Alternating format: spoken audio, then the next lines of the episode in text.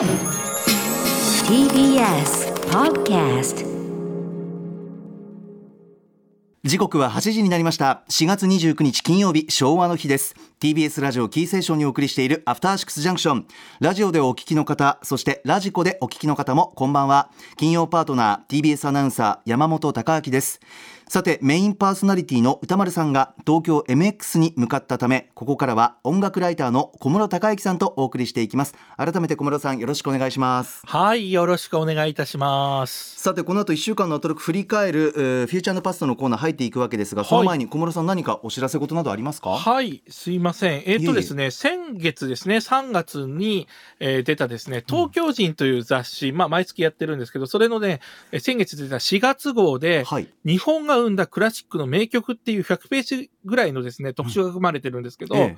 そのうち20ページぐらい私書いたんですよ。あかなりすごい。2割ぐらい。ええ。あーで、しかもですね、あの TBS ラジオ絡みで言うとですね、この番組ではないんですけども、ええ。あのセッションの方にですね、うん。何度も出演している、えー慶応大学の教授で音楽評論家である片山森秀先生というね、はい。あのリスナーの方はきっと皆さんご存知だと思いますけども、えーその先生と分担で日本の作曲家の歴史を書いてたりするんですね。はあ。えーなので、もしご興味ある方、私だけじゃなくて、片山先生の書くものならって興味ある方なら、えー結構ね、普通に1000円ぐらいで買えますので、ええ。あとは Kindle とか、えーでも買えますので、ご興味ある方、ぜひチェックしていただければ。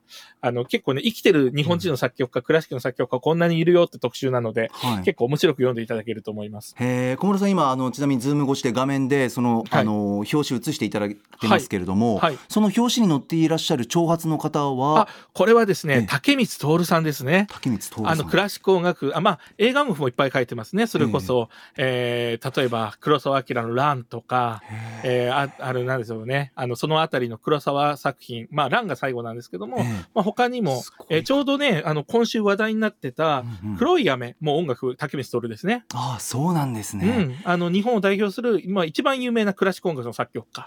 で、映画音楽もいっぱい。まあ、彼、映画マニアで年間ほんと300本とか見るような、もう完全に、あの、映画教だった人なんですけど300も。本はいはい。で、まあ、結構古い世代の方はご存知だと思いますけど、えーぜひですね、そんなところで映画音楽とかの話、あとだから、ね、今朝ちょうど、えっと、あれですよね、タイムの方で話題になってたんですかね。ええ。あの、久石譲さんがね、ちょうどバズってって話になってましたけど、その久石さんのインタビューなんかも載ってます。ね名だたる方私が書いてるわけけではないですけど、そっちの方は。ええはい。ええだから結構、えっと、いわゆる映画とか、あの、ドラマとかの音楽書いてるような人も含めて、クラシックの作曲家をご紹介するって企画なので、なんかこう、その辺興味あるけど、どっから入ったらって方は、え本当にまさにうってつけのあの本だと思います。そうか。この番組で言うとリスナーの方は映画好きの方も多いと思うんでね。映画と絡めてもっていうところなんだ。はい。あの、あとプラス、例えば、えーラジオの、うん。えーラジオドラマの音楽がどういうふうに始まっていったかなっていうのも私書いてるんですよ、実は今回。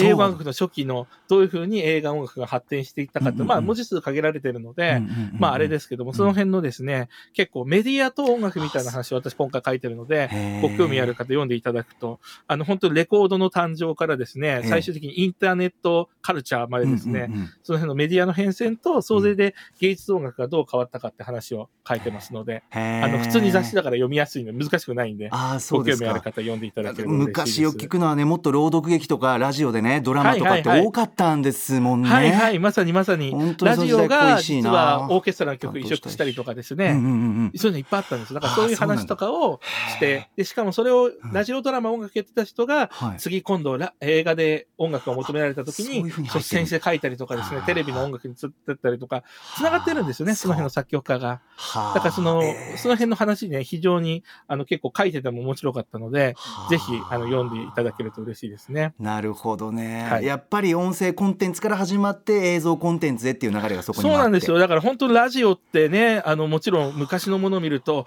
あ、こんなこともあんなこともやってたんだみたいな話をうんうんうんうんあって、えしかもそんなところに意外な人の親族とか出てくるんですよ。意外な人の親族が、はい。えっと、例えばこの間亡くなった和田誠さんってね、はいまあ、あの、義理の娘が、ほら、あの、ジュリさんだったりとかするので、まあ、皆さんご存知だと思うんですけど、あの、レミさんの夫ですね。平野レミさんはい、はいうん。の、えっと、和田誠さんのお父さんが実は、そういう音声の演出やってた超有名な人だったりとかですね。そういう芸能史的なところもあって、あの、その辺もぜひ知っていただけるので、あの、読んでいただければ間違いなく楽しんでいただけると思います。わあありがとうございます、は改めてちょっと雑誌の方もう一度いいですか、えー東京人というですね、うまあかなり伝統ある雑誌なんですけど、はい。3回目のクラシック音楽特集で、はい。今回、えー100ページ中20ページぐらい書いておりますので、はいあの、ご興味ある方、いや、あの、1000円でですね、の割にはかなり内容濃いので、おすすめでございます。はい。あの、女性の作曲家10人なんて紹介するページなんかも私担当しております。えー、あそうですか。はい。わかりました。皆さんぜひチェックしてみてください、あ、あともう一個だけいいですか？もちろんでございます。はい。えーあとですね、私も、えーこの前ね、宮城監督と話題になってましたけど、はい。私もアナウンサーのゆるちゃんちゃんと見てますよ。あ YouTube の私が担当している。あそうですか、あの、それこいそ2やいやいやいや。ヶ月ぐらい前でしたっけ ?2、3ヶ月前に、はい。チャンネル名変更の会議配信してたじゃないですか。そうなんです。たりかしチャンネルからアナウンサーのゆるちゃんという番組に変わりました。名前がね。はい。あれね、生で見てました、私。あ、そうなんですか。はい、生配信です。ートの投票もちゃんとしてます、そうなんだ。。小室さん、え、小室さんって、あの書き込んではらっしゃらないですよね。メッセージ。書き込んでは、あの、名前出ちゃうからね、あれかなと思って、投票だけしました。あ、そうですか普。通にあれフルで、リアルタイムで見てました。なんだ、差し支えなければもう会話したかったな、そのあ、リアルタイムわかりました。じゃあ、今度そういう時あった時は 紹介させていただきます。ありがとうございます、皆さん。そう。でも、あの、なので、あの、楽しく見てますし、あの、さっきもね、うん大島てるさんゲストの回とかも配信されてるのをチェックしまして、そうなんです。自己この。放送終わった後じっくり見ます。ああ、そうですか。ありがとうございます。私は個人的に湧いた回でございました。いろいろね、勉強になった回でしたね。はいぜひ皆さん、アナウンサーのゆるちゃんの方も YouTube チャンネルやっておりますので、よろしくお願いします。はい。さて番組では皆さんから1週間のアトロク振り返るメッセージをお待ちしておりますあの曜日の特集良かったよあのライブ最高だったあの話何度も聞きましたなど皆さんのハイライトも教えてくださいメールアドレスは歌丸アットマーク tbs.co.jp 歌丸アットマーク tbs.co.jp です。ではこの後1週間のアトロクプレイバックしていきます.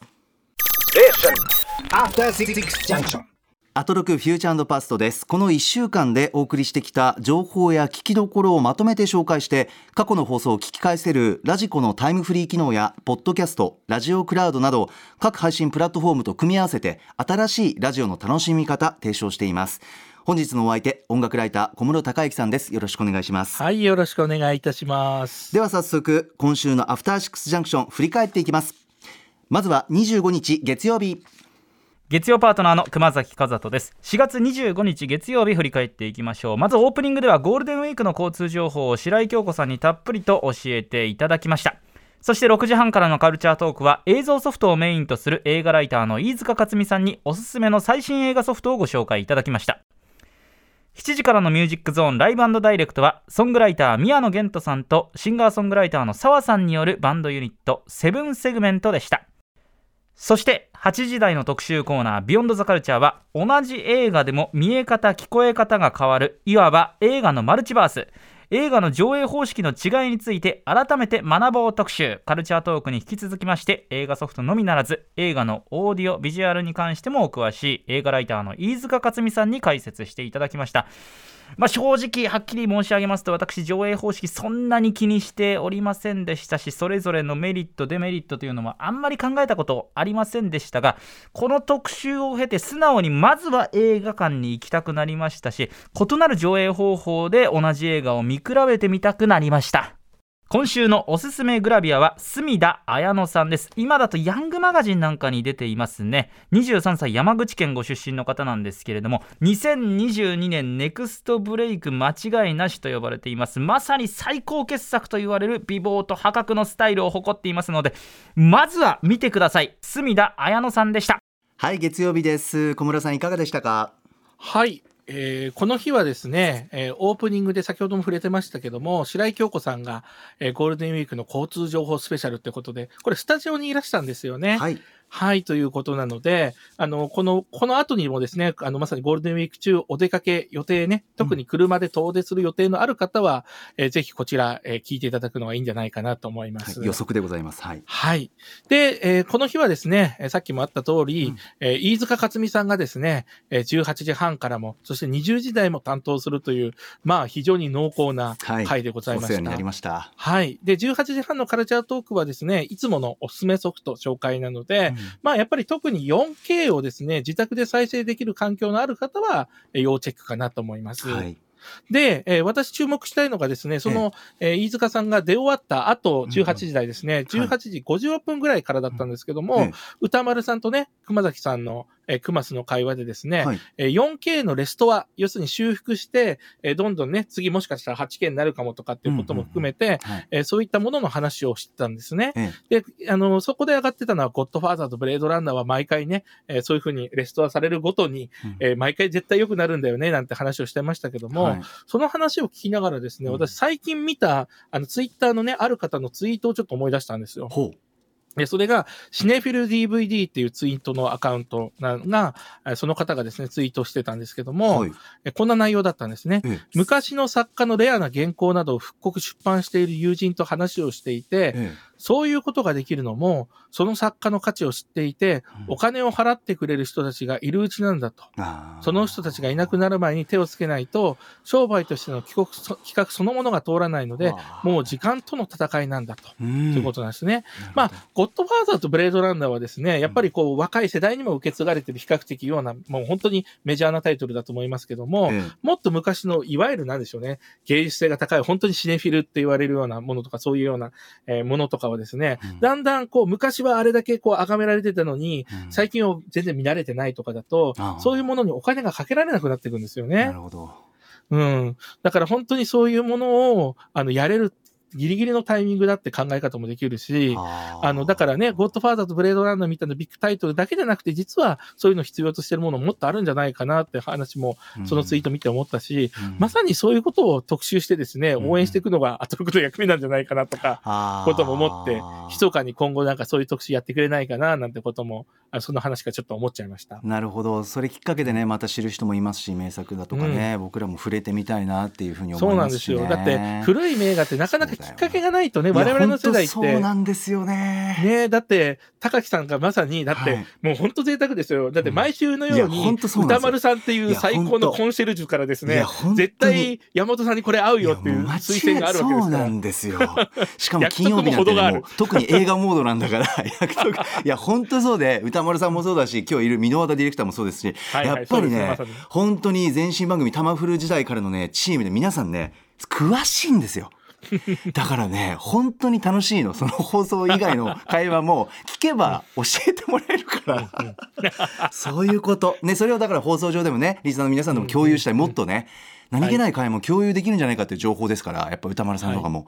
はい。ぜひぜひっていう感じではい、はい。ということですようね。ん。で、えーもちろん、あの、せあの7時台のですね、はい。えーセブンセグメントも素晴らしかったんですけど、ちょっとお話ししたいのは、やっぱビヨンドザカルチャーですね。ビ。ヨンドザカルチャーね、はい。私今回またもこれね思うところあり、飯塚さんがうん、そう飯塚さん。ははいい、いらしてですね。はい、えー IMAX、ドルビー、えー 4DX、うん。映画の上映方式の違いを知ろうという特集だったわけですけども、うんうんうんこれって確かに言われてみると差がわかんないよねっていうね。そうですね。改めて整理。よく映画館に行ってはい。る身としても改めて整理っていう回だったな、聞き応えだった。はい、しかもそれをなぜひ今知る必要があるかというと、うんうんうん。えー今度公開予定のですね、ドクター・ストレンジマルチバース・オブ・マットネスは、いやー12タイプの配置ってどういうことみたいな。すごいよ本当に、何ね。で見ようかっていうところ、うん。そう。確かにそういう楽しみがね、ちょうどあるタイミングですから、もう絶好のタイミングのね。いや本当に絶対ね、えー聞き返しても勉強になりますし、はい。うん、そうそうそう。で、まずその、しかもね、その前に基本となる画面サイズのと基本みたいなおは、ね、お話から押さえていただけたのありがたかったですし、はい、その後、IMAX もね、知ってるようで、あ、実は3種類もあるんだいやそうとかね。なんですよ、うんうん本当にそういったところを丁寧に押さえていただいてありがたかったです。うんうんうんうんあの、私個人のこと言うと、実はですね、うん。まあ、あんまり言うと重症バレしちゃうんですけども、ええあの、まさにこの IMAX のですね、GT テクノロジーがある、一番いいやつがあるですね、えグランドシネマ、シネマサンシャイン池袋が、はい、実はめちゃくちゃ家からアクセスがいいんですよ。いいですねはい。だから一番行くのがあそこぐらいなんです、私ね。いいなあそう。だから、本当に何も考えなしに、とりあえず、あの、あそこの、あの一番上のね、あの、この IMAX の一番大きいやつでやってたら、えとりあえずそれ何も考えず買っちゃってたんですよ。えええええで、まあ、それで良かったんですけども、はいはいそう、だから今度からは、それがどういう理由でこれがいいのかってことがちゃんとわかるし、ですよねえじゃない、逆に言えば、じゃあ、どうしてもその回が、タイミング合わなかったら、うんうんうん。えでもやっぱりどうしてもこっちの方で見ようとかですね、その判断もできるのも良かったですよね、本当にね。そうですよね。ねいやだから安易に飛びつかないっていうことを改めて僕も肝に銘じようかなと、こういう意味ちゃんと意味があってこういう理屈があってこの作品向いてるんだなっていうのもね。だから、はい。例えばこういあひ広いから画面大きいからいいやじゃなくて映画によってどれが向いてるんだろうっていうの事前情報もね。あ、うん。ちょっと調べてから行こうかなっていうかね。予告編だけじゃなくて、はい。はい。そんなふうに思いませんでした？まさにそう思いましたねし、ね上映方式。でそういう意味で言うと、とりあえず IMAX で行っとけばいいんじゃないかなと思ってたのが実はドルビーシネマというですね、うん。まだまだ、まあ、あんまり紹介しない方がいいんじゃないかみたいなことも含めてですね、ええええみんな盛り上がってましたけど、うん。そもそもドルビーシネマって言った時に、うんうんうん。ドルビーアトモスっていうだけのものもあるじゃないですか。はいはい上映方式によって、ええ。で、音がいいですよっていうのを、それを知ってたので、うん。じゃあドルビーアトモスのことなのかなと思ってたら、うんうんうん。なんとドルビーシネマっていうのは、そこにドルビービジョンってものも組み合わさった。要するに両方ね、音と映像両方を、えーこのドルビー社がですね、完全に管理してるものなんで、はい。で、しかもこれが、こんなところがいいんですよ。で、しかも都内はここにしかないんですよ、みたいなこともですね、まあ、本当にな意外と空いてますよって情報もまで含めてですね、はい。これが一番今回聞けてよかったところでもありますよね。な なるほどなるほど。そうですね。耳より、はい。まさに情報っていう感じがしましたよね、はい。もう気づいたらリスナーさんがいっぱい言ってそうなね、うん雰囲気がしますけど。はい。あとそれからその上映方式だけじゃなかったですもんね、はい。その後にね映画館について思うことみたいなところもね。そうなんです。問題点の指摘なんかね、ね。確かにちょっと耳の痛い話でしたよね。いやーでもね激しく同意するしあの、うん。うんこの「フューチャーパスト」で小室さんと絶対話そうと思ってたのが、はいはい。歌丸さんも触れてた部分なんですけど、うん。まあ、皆さん触れてた部分なんですけどその映画館によってはね 4DX って言ってやっぱりこういわゆる座席が動いてとか振動があったりとか、お水が出たりとかっていうね映画の演出上っていうのがあるしあの映画館の。中でうん。あるあるなのが僕も体験してるんですけど、その 4DX じゃないあの。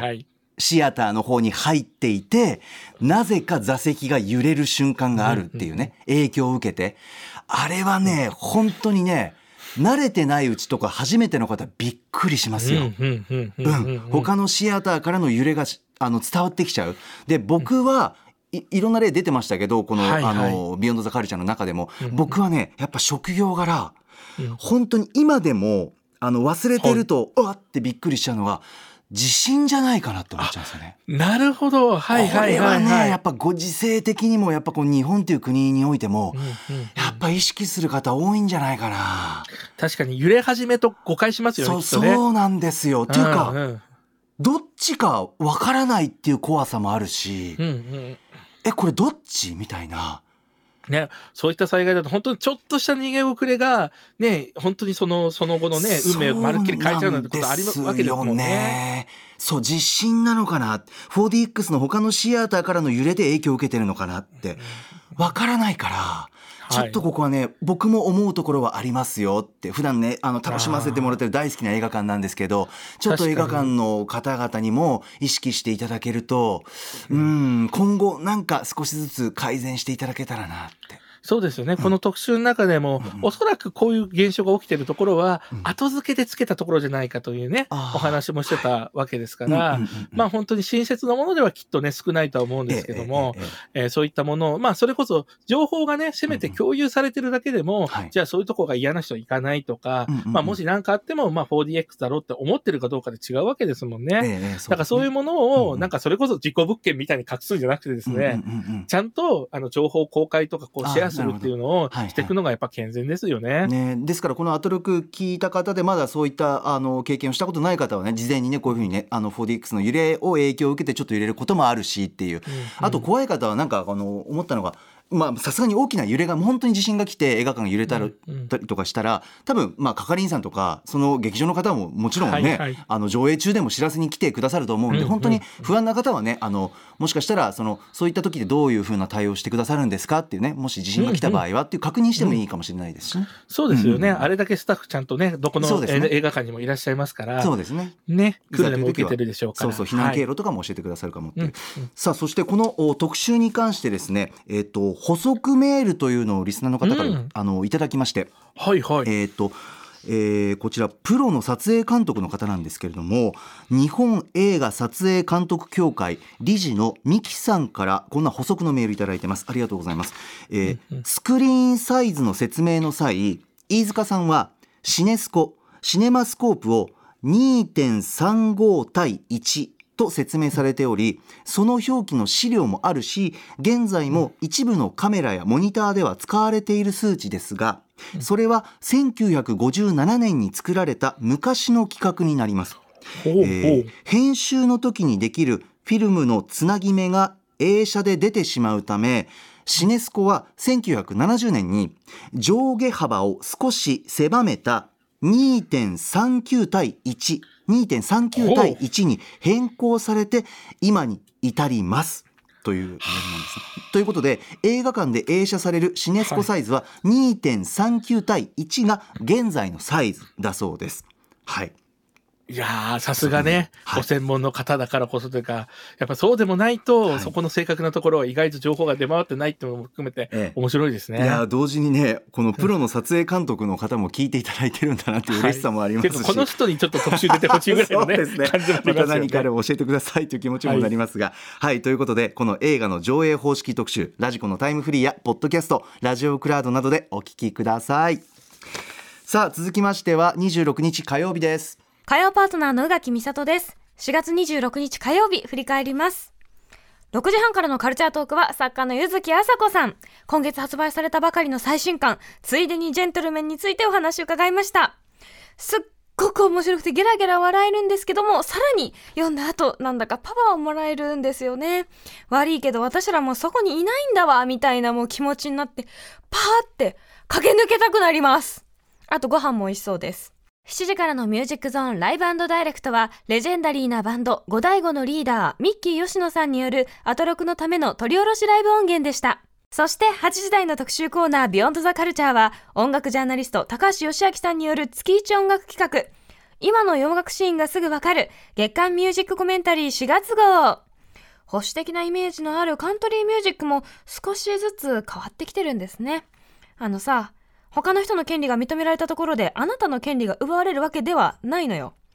最近増えたんじゃなくてずっといたの。ずっと昔からいたんだよ。って気持ちになることが多いです。はいということで火曜日でした小室さんいかがでしょう？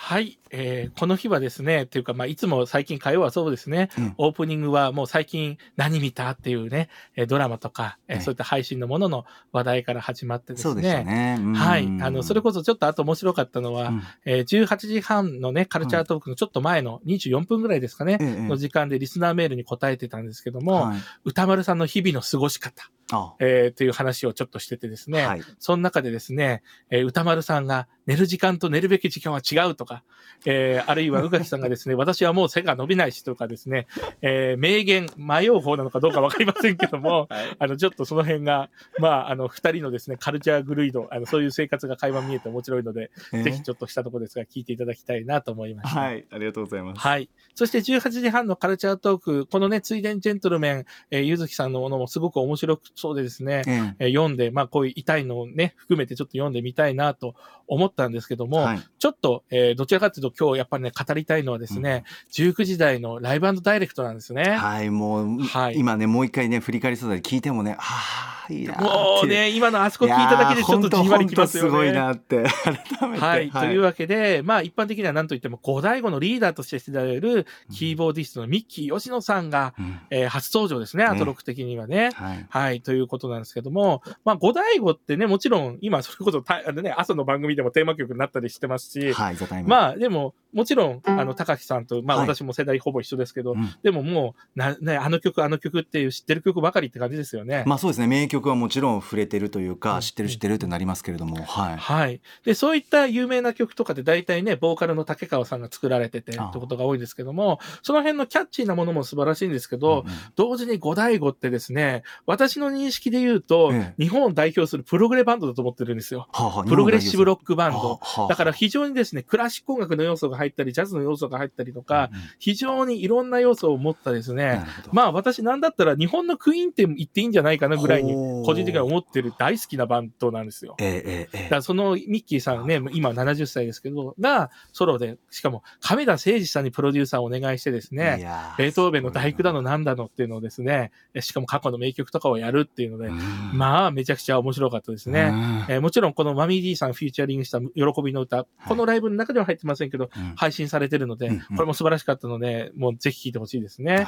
もう最初からね、5拍子で始まるんですよ。超かっこいい。あ かっこいい。僕も聞いてますよ。はい、はい。で、その後、えー実際のライブではですね、えーファンクデミックって曲とがまず始まるんですけど、うん。これね、えー歌丸さんもあれやこれや似てるって言ってましたけど、私のやっぱり感覚で言うと、80年代のマイルス・デイビスバンドとかに近くてですはね、はは非常にもう80年の一番かっこいいとこ詰め込んだような曲ですよね。もう最高。でいて、最後はですね、非常にうまくピアノソロで終わるっていう、うん。やっぱそこに常にですね、あの、ミッキーさんの叙情性がつながるってところもすごい良かったですし、で、そのの叙情性のある曲っていうところでいくと、まさに2曲目のボストンアフターダークっていうのはですね、はい。えー自分自身がバークリー音楽院にね、留学してた頃の、えー思い出で非常にこれも、えー余韻というかですうん。ね、叙情的で、本当心締める曲でしたけども、なんと言ってもうん、最後ですね、ガンダーラを、あのピアノソロで弾いてくださってですね、えまあ、ちょっと素晴らしかったんですけど。時、間でしたよ。はい。はい。で、この時にですね、面白いなと思ったのが、ええ。あの、まさにね、あの、実は、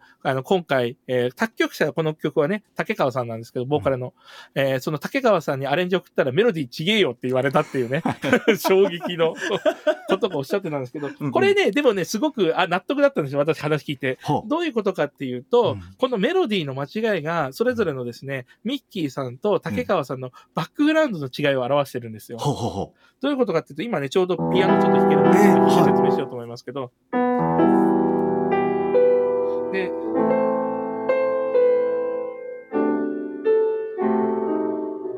っていうようなね、ええ曲なんです、本来は。ううんうんうんでもその、こういうふうに、こういうふうです。ここが、あの、要するに下がった状態にしちゃうっていう話だったんですよね。はあはあはあはあ。はい。で、このなんでミッキーさんは下げちゃうかっていうと、そこ。これね、ええ下げた方がええ、フォークとかブルースとかに近いんですよ。はで、特にやっぱりすごくブルース的な感覚を持った、えー今回のプレイなんかもそうでした。が、ブラックミュージックとか、そういったものに近いか感覚だと、ここは、の方が自然なんですね。はあでも、実は竹川さんって、あお家がですね、ええあの、バイオリンの、あの、教室で有名な鈴木メソードの一家の親族なんですよ、あそこって。はだからバックグラウンドクラシックなんです、実は竹川さんって。いなるほどで、この、で、ここで上がるの？ここれがなるのはええ、これ完全にクラシックなんですよ。うわーなあーす面白い、はい。で、しかもそのクラシックのバックグラウンドと、ブラックミュージックとかジャズとかブルースとかのバックグラウンド二人が合わさったからこその、あの、まさにですね、五大五ってバンドなんですよね。はあだから全然、あの、おかしくないですよ、ミッキーさん。別にミッキーさんの感覚からしたら絶対そう思うってっていうのがですね要するに音楽わかる身からするとめっちゃわかるっていうね。へえうわこれ、うんラジコタイムフリーでその目線で小室さんのいろんな今のねお話入れて聞きたくなりますね、そう。なので、ぜひそこのエピソードも、え、あまあ、あははみたいな感じじゃなくて、めっちゃこう、五代語あって、そういうことかっていうのがね、二人の違いっていうのがですね、すごくうまく重なってんだなってわかるエピソードだったなと思います。うわー、はい嬉しいなんか今もうズーム越しで弾いていただいてわ ありがとうございますはい。うわーはいすいません。で、時間を押してますが、続いて、いえっ、と、8時台の Beyond the Culture なんですけども、えこちらね、高橋芳朗さんが、まあ、前回に引き続き引き続き、うんグラミー賞の話題で、前回はね、割とメインの、あの、大きい賞の話が中心でしたけども、はい。今回は、えーまあ、まさに前回も歌丸さんがですね、うん。メインどころじゃない賞の話を特集やってもいいよねってところで、はい。まさに今回カントリーミュージックっていう部分に限ってですね、うんうん。えーまさに、えー今回の、えー賞を取った、えーブラザーズ・オズボーンのですね、ヤンガー・ミーっていう曲を、に至るまでの、まあ、本当に略歴ですね。2013年から2014、2020と、えーこのたった、えー本当にですね、この10年ぐらいの話ですよね。うんうんでもこれを辿ることによって、すごく保守的な、えー南部とかですね、なんとなく政治で言うと共和党的なはい。イメージのある、うん。えーカントリーミュージックっていうものもちゃんと変わってきてるんだっていうところのですね、で、さっきのまさに宇垣さんの振り返りも含めてですね、え。非常に結構思い入れがこう込めれば込めるほどですね、ええ結構泣ける特集になってますので、あぜひこちらもあのちゃんとですね、まあもちろん音源かかってますので、はいタイムフリーで聴いていただきたいなと思います。ありがとうございますはい。さあ続きましては27日水曜日です水曜パートナーの日々真央子です。4月27日水曜日振り返ります。6時台のカルチャートークは山手線田端駅にありますユニバーサルシアターシネマチュプキ田端代表の平塚千穂子さんが登場です。5月から始まりますウクライナ難民支援上映についてお話を伺いました。そして7時からのミュージックゾーンライブダイレクトは4月15日におよそ10年ぶりとなる新曲泣いてないでフィーチャリングイエローバックスを配信リリースしたシンガーのティナさん番組初登場でした。そして8時からの特集コーナービヨンドザカルチャーは月刊シマオアワー4月号春のウィメン散歩ぶらりサメズ編。運転免許取得のための試験を受けるために、サメズ運転免許試験場がある品川区はサメズエリアをですね、島尾真帆さんがお散歩してきた模様というよりも、まあ、当日の様子、レポートをリアルな音声とともにですね、お届けいたしました。島尾さんが無事合格できたのかできてないのか結果に関しては改めてですねタイムフリーなどで聞いていただけたらと思いますけれども構成作家の小川さんそしてディレクターの長谷川さんを3人の散歩隊が食べてたお菓子がね美味しそうだったななんか鳩の鳴き声すごい綺麗に入ってたなはい以上水曜日でした。まあそうですよね。もうこのね、ひびちゃんのですね、振り返り聞いただけで笑えてくるって感じですけど。わ、かりますわかります。ああ最高の水曜になりました僕はいかがでした小室さん？はい、あのもうその話をしたいんですけど、ちょっとその前にですね、ええこの日はですね、はい、18時半のカルチャートークが、はい、まあウクライナの県民あ難民支援上映に行こうという。うんはいえー、シネマチクイタバタ、えー、代表のですね、平塚千穂さんがいらっしゃったんですけども、はい、実はその前のですね、うん、まあ、あの、じあの、ンになる前のちょっと前の18時24分ぐらいからですね、はい、えー、この辺、このタイミングでですね、うん、え実は歌丸さんが、まあ、ちょっと前振り的な話をされてて、うん、ここも面白かったので、ぜひ、え聞いてほしいなと思うんですけども、はい、歌丸さんがその現在のね、ウクライナの危機に関してですね、え関連して、え自由なき世界、フェイクデモクラシーと新たなファシズムという、えー、本を今読んでて、これいいですよ。って、はい。うんうん、で、これになんで出会ったかっていうと、この著者のですね、うん、ティティモシー・シュナイザーさんの書いた、ブラッドランド、ヒトラーとスターリン大虐殺の真実っていうものをですね、はいうん、まあ、映画、えー、異端の鳥を表した時の資料として読ん。で、ね、それが良かったのでっていうお話をしてたんですね。なので、非常にこの辺をご興味ある方は、ぜひ、えー、こういった本、あの、ご紹介をね、歌丸さんしてるので、はい、あの、拾ってあの、ぜひ読んでいただきたいなと思いますし、はい、え実はちょっとここで私も一曲ご紹介したいんですけども、えー、この前の方ですね、ブラッドランド、っていう、えー、旧作の方、あの、この著者のね、ええ。えー、方のですね、話題の中で、要するに、こう、ユダヤ人の虐殺してたのは、はい、ヒトラーだけじゃなくて、ソ連、スターリンもやってたんだっていう。話なんですね。でこれは長らく、えー、ソ連側を否定しててなんですけども、うんうん、実はそのソ連が否定してる時代から、うん、えー、1960年代からですね、うん、ソ連の内部でそれを告白しようっていう芸術家の動きが実はあったんですよ。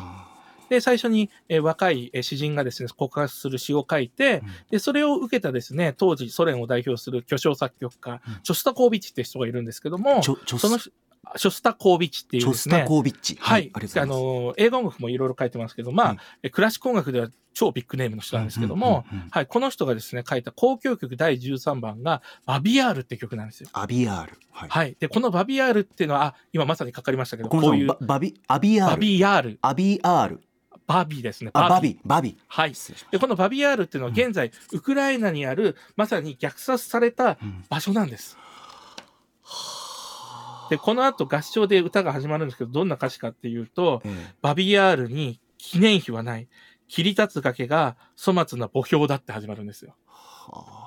要するに今はね、ちゃんと何かあると思いますけども、当時はまだそういうのもなくて、隠蔽されてたわけですよね。なるほど。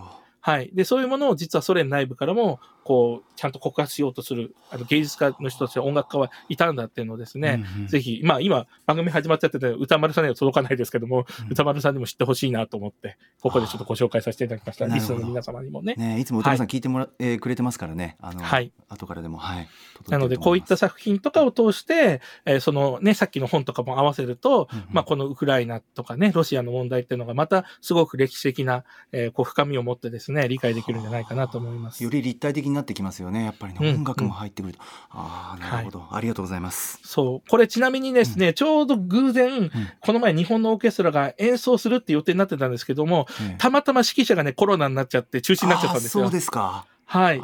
で、しかもこのバビアールをロシア軍が攻撃したっていうのも結構ね、ショッキングなニュースで、このこウクライナ危機の中で、、うんうん。それもニュースになってたので、うんうん。非常に今、バビアールって場所を振り返るのも意味のあることだと思います。なるほど。うん。はい。わかりましたはい。で、えーすいません。ちょっと話がそれましたけども、えー先ほども触れたカルチャートークではウクライナ難民支援上演に行こうということでですね、はい。えーこの中では、えーそもそもきっかけが、えー今村監督のね、息子さんである今村博介さんが、まあ、えー実はこういうことをやろうということでですね、平塚さんと組んで、えーこういう企画が始まるんだよって、その経緯もすごく、あ、尊いし、応援したいと思いましたし、うんうんうんまあ、その中でねでね。歌丸さんも黒い雨っていうのがさすがだよねっていうのとか、はい。あるいはその中でウクライナのピアノっていう映画を上演するんですけど、これ話聞いただけでめちゃくちゃ見たくなりいますよね。本当にわかりますよ。はい、うん。うん。そのいわゆる街中でね、空港ピアノとか駅ピアノとかありますけど、ああいう感じで、うん。ある意味、えーこの戦争というかですね、うん。まあこういうそう暴力的なものにえー一つ対抗というかアゲンストしていくっていうもの。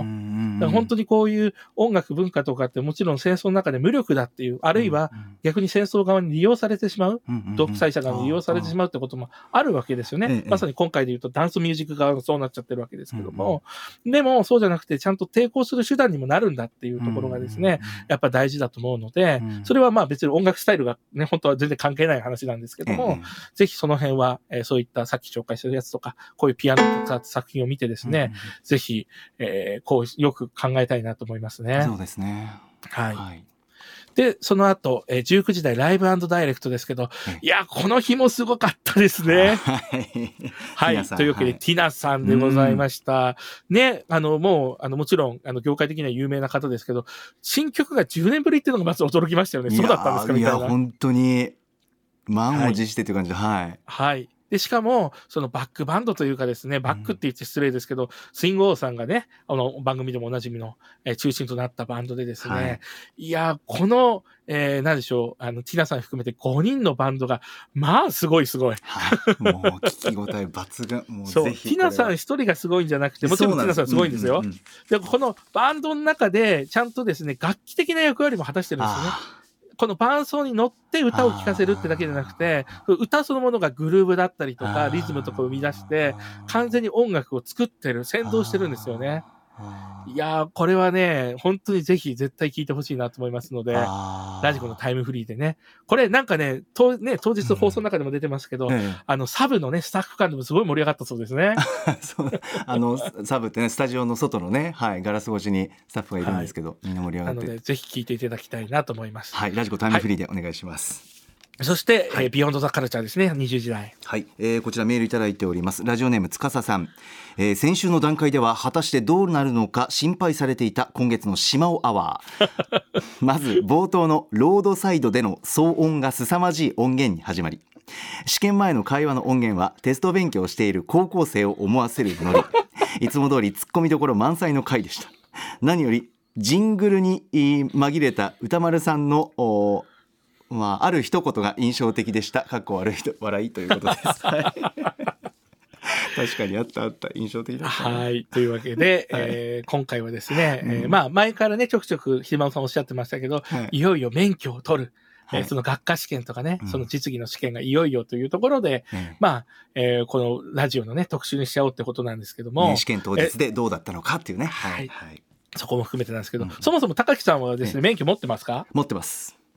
私ね、持ってないんですよ。小室さんは持ってらっしゃらない。歌丸さんも持ってらっしゃらないですけど。そうなんです。私はなんかも持ってない派の立場として、まあなんならら原付の試験さえ受けたことないわけですから、歌丸さん以上に知らないことばっかりで、だからそれこそ途中で島さんがおっしゃってた、いきなり放り込まれて、専門用語を浴びさせられるっていうのとか、すごいわかりますよね。放送を聞いてるだけでその気分になりますもん。あそうですか体感できたというかあこんな感じなんだと、はいなるほどなるほどきっとそうだよなって思いながら。で、この回ですね、あのはい。総括するとですね、うんうん。いわゆるこう、島尾さんらしい、まあこうね、神回的な大爆発はないんですけども、ええ私的には結構ね、理想的な島尾じゃないかなと思っいやたんですよね。僕もそうですよ理想あ的小室さんわかりますよね。思うんですか、はい。ええ。私はですね、やっぱり役割分担が綺麗で、ああの、島尾さんがまあうん。ボケ、まあ天然ボケ的なことを含めてですね、はい。で、そこに対して、今回、ひびちゃんがですねうん、免許を取った経験者としてはい、ちゃんと適切に、あの、解説を入れてくれるので、なるほど。ちゃんとなんかこう、置いてきぼりにされないんですよね。なるほどなるほど。あ、そっか、そういうことを言ってたのねとか、はいってことはちゃんとわかるのうんでう、ん。そういったことも腑に落ちつつ、うん。で、歌丸さんが、あの、それこそ、先々月のおしゃワングランプリの時は比較的、こう、うなずきで、こう、どういうふうにですね、納得していくかってとこですけれども、今回は非常に突っ込みにちゃんと回ってくださったのでですね、はい。そうだよ、そうだよとかっていうことですね、あの、こう、リスナー側のフラストレーションもたまらず、うんうんうん。あーなるだかほどね。ら、すごく良かったですね。非常にこう、ライトに楽しめる、あの、まあ確かに島は。あの島ワワのこう安全にというかもう本当に抜群のこうなんていうんですかね、はい。島ワワの良さが安定して供給してもらえるようなはい。構造でしたよね、ツッコミの歌丸さん、はフォローでアナウンサー日々はい。アナウンサーがちゃんとフォローして、はい。で島尾さんが自由にっていうところね。確かにはい。確かに。それはありますよね、ただ僕はあの、このように島尾真帆さん真帆さんという人間が初体験をするという音声素材が大好きなんですよ。僕ファンっていうのもあるんですけどね。ただファンを抜きにして冷静に考えても、真帆さんが何かを初体験するっていう、はい別にリポートしなくていいんですよ。別に。はいあの、ボソボソっとつぶやくだけでもいいんですけど、はいはい真帆さんという人間を通して、真帆さんの素直なコメント、あのフラットに何言うんだろうな、島尾さん。真帆さんなんていう感想なんだろうっていうのを、ボソボソってこう、聞けるだけで、はいなんか僕にとってはもう、あの、とてつもない臨場感だし、エンタメなんですよね。だからこういうシリーズでやってほしい。そう。で、周りに真帆さんを支えるスタッフだったりとか、いろんな人がいてっていう構図が僕は好きなの。そう。というわけで、この 思いがですね、心が引いてるでしょ島尾さんに届きますようにと思っごめんなさいて、次の曜日行きましあ、ょう。わかりました。あ、小室さんが言ってくれた。すみません。28日木曜日参りましょう。木曜パートナー TBS アナウンサーのうないりさです。4月28日木曜日振り返ります。6時30分からのカルチャートークは白夜書房の森田修一さんが登場。歌丸さんが雑誌ブブカで連載中のマブロンからおすすめのアイドル的ソングを一緒に聴いていきました。やっぱり佐々木喫茶さんが手掛ける曲のなんですかね。一見聞くとすごく可愛いのに、でもなんかこう、らしさがあるし、聞いていくとめちゃくちゃかっこいいし、でも毒気もある。なんかあの本当独特の魅力があるなと今回も改めて思いました。7時からのミュージックゾーン Live & Direct は5人組ミクスチャーファンクバンド BREIMEN が登場。番組用に編集したスペシャルライブ音源を聞きました。聞いていると本当に思わず体は動いてしまう。体が踊ってしまう。まさに Don't think feel な、そんな素敵なライブでした。ありがとうございます。そして8時台の特集コーナー、 Beyond the Culture は、サイクルロードレースほど見ていて楽しいスポーツはないかもしれない特集、by サンキュータツオさんということで、ツールドフランスなど名前だけは知っているけど、日本ではなかなかその魅力が伝わりきっていない自転車レースの世界。TBS ラジオ東京ポッド許可局でもおなじみ、米粒社協のサンキュー達夫さんの名解説でじっくりと教えていただきましたけれども、やっぱり難しそうだし、親しみがまず日本にそんなにないしっていうスポーツはちゃんと一番最初に丁寧に教えてもらえるとめちゃくちゃ興味湧くなって今日思いました。やっぱり複雑であればあるほどそれだけ深みがあるってことだからやっぱそれだけ魅力やそれだけ面白さが絶対にあるわけですし7月ツール・ド・フランス今年あるわけですからちょっとね今年はニュースはチェックしようかなと思います。さすがに21日間フルで見るのはもちろん難しいとは思うんですけど、ただそのダイジェストとか総集編は結構あるみたいなので、気になりました。以上、木曜日でした。いや本当に特集面白かったですけどね。ね。これから振り返りますが小室さんいかがでしたか木曜日？はい、えー、まずやっぱりこの日はオープニングに触れないわけにはいかないですね。はい、えっ、と、オープニングテーマがかかるまで、アフターシックスがかかるまで、えー、11分ありましたね。というわけで、そえー最初はですね、マクドナルドのチキンナゲッツのソース何派かそうですね。問題からバーベキューなのかマスタードなのかはい。はい、おでんの話になり、アメリカンドッグの話になり、で、オープニングがかかった後、結局、おでんの具何が好きですか？論争になるというですね、はい、飲み屋の本当にいいですね、という感じですよね。なので、こういうのが大好物な方は、えー忘れずに絶対聞いてください、という感じでございます。グルーブしてましたよ。はいはい。で、そしてその後19時台、うん。えーライブダイレクトなんですけど、ブレイメンが本当に素晴らしくて、私ちょっとびっくりしちゃいました。いや僕も好きですよ。小室さんお話、はい。小室さん目線で聞かせてくださいよ。ブレーメンかはい。っこいい、あの、これですね、あの、ミクスチャーファンクバンドとは一応言ってますけども、うん。ファンクはもちろんすごくしっかりあるんですけど、本当にいろんなですね、曲ごとにスタイルものすごい変えるんですけども、うん。本当に豊かで、うん。で、今回ライブではやってないですけど、新曲のね、さっき言った Don't Think Feel 訳して DTF がですね、まあめちゃくちゃかっこいいんですよ。うんかっこいい。本当に、これがね、これもね、ちょっとだけひ時間ないけど弾きたいんですけども、一番最後がですね、うん。あの、まさにトークで言ってた5度の積み重ねでできていて、うんで、っていう風な和音になるんです。これちょっと調が違うんですけど、え。これどういうことかっていうと、最初と最後の音ぶつけると、普通に弾くとめっちゃ不協和音なんです、実は。はあ、はあはあ、こういうふうに近くで弾くと。でも、今みたいに順番に重ねていくと綺麗な響きになるんです。うんうんうんうんだそれをまさにあのトークで、えーあのちょっとあの難しいことを言っちゃったなって話は、そういうことなんですね。この順番でこういう風に重ねると綺麗に響くけども、その最初と最後の音だけ近くで弾くと不協和音なんだよねって、そういう話をしてるんですね。あーだから普通のコードとかじゃないわ感じの曲を書いてるので、あーまあ、ものすごいあのあー面白いし、今後が楽しみですね。あーなるほど、だから全然へ他の人たちと違う音楽してるんですよ。コードで考えてない曲なんですね、D、TF っていうのは。あそういうことな、はなるほどなるほど、はい。非常に面白かったので、えーぜひ聴いていただきたいし、今後注目、そしてアトロクに何度も読んでくれと、いやー私からお願いしたいですね。ぜひぜひ皆さんタイムフリーでね音楽流れますんで聞いてみてくださいはい。はいそして、ビヨンドザカルチャーですね。サンキュー達夫さんの紹介が、まあ面白かったですいね。やーほんとこれ見ざもう見ざるを得ないっていうかね。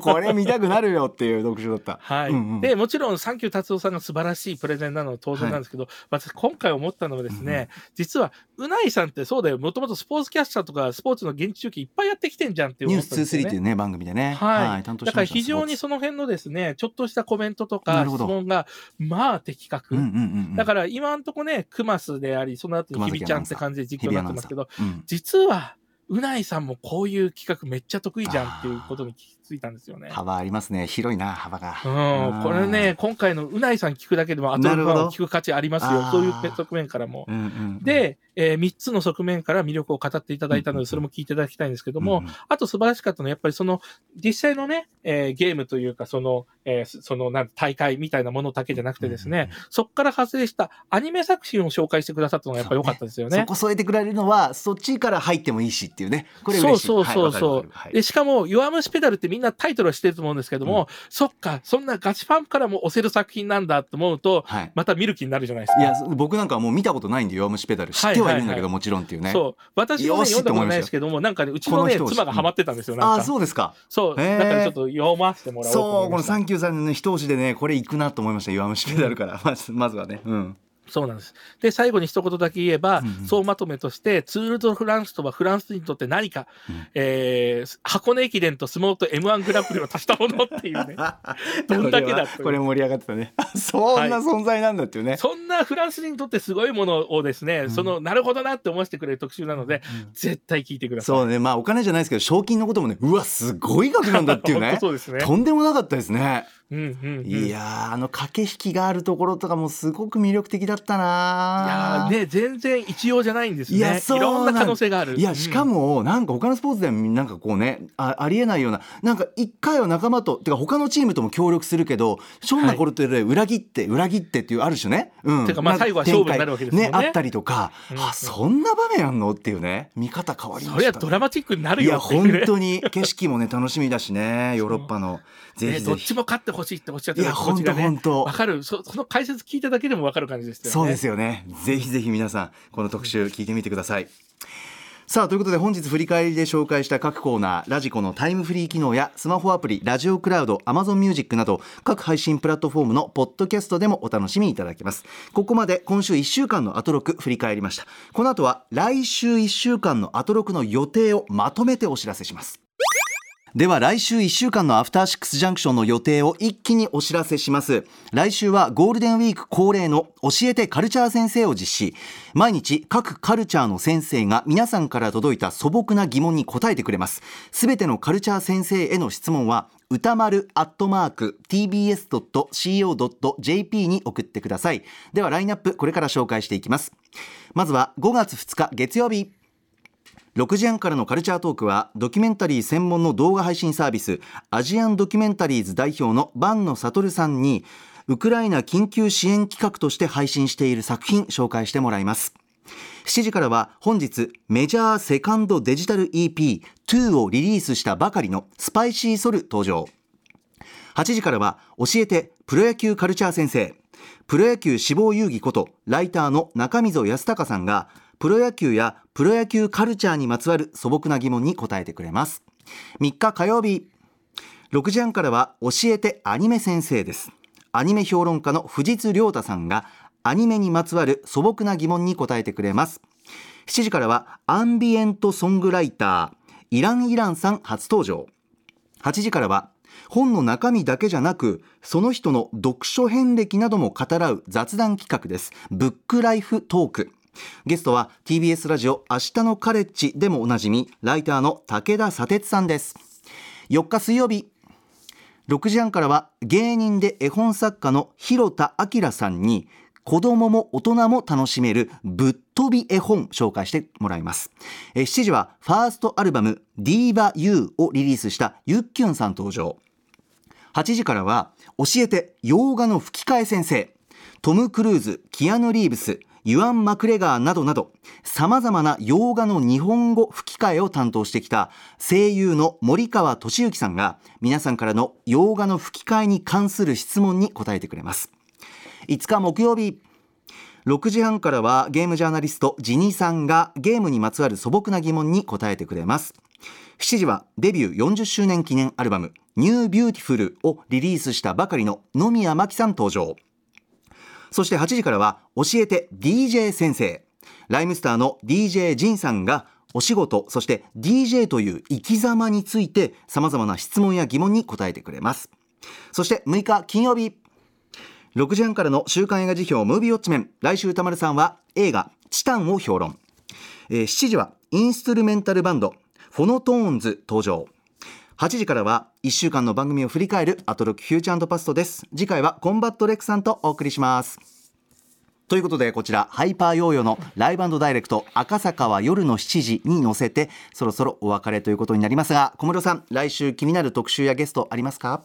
はい、えー、なんまあもちろんカルチャー先生全部あのとても楽しみなんですけども、うん、えー、特に楽しみなのはですねそちらではなくてブックライフトークですね。おなるほど。やっぱりねその火曜の8時台ですけども、うん、この企画外れないじゃないですか。あ確かに、ね、毎回本当に面白いですししかも今回ね武田佐哲さんということで、ええ、どんな今まで聞いたことない話とかね、その読書遍歴的なところで飛び出すのか、うんうん、本当に楽しみですね。そうですね。また宇垣がね、はい、どんな読書をね、なんかこう読んでるハマってるのかとかね。また熱も聞けるんじゃないかな。確かに、はい、はい、そして翌日水曜日の6時半からはですね、うん、えー、ぶっ飛び絵本ね、えー、この広田明さんにってことなんですけども、はい、今私息子がですね、ええ、あの今年3歳で今2歳なんですね、え、でまさに絵本を日々読んでるわけですよ。なるほどだから本当にどんな絵本あるのか、これ大変子育て中としては気になります。ね、ゴールデンウィークにぜひっていう感じですね、うん、コーナー的にね。はい。はい。あともう一つ最後にですね、うん、やっぱりトム・クルーズとかね、吹き替えの森川俊之さんいらっしゃるってことで、これもね、なかなか聞けない話聞けそうなので、とても楽しみです。個人的にはその場にいたいくらいの、そんな特集 そうですよね。小室さん、あっという間にお時間です。今日もありがとうございました。ありがとうございました。また来週。来週。After Six Junction.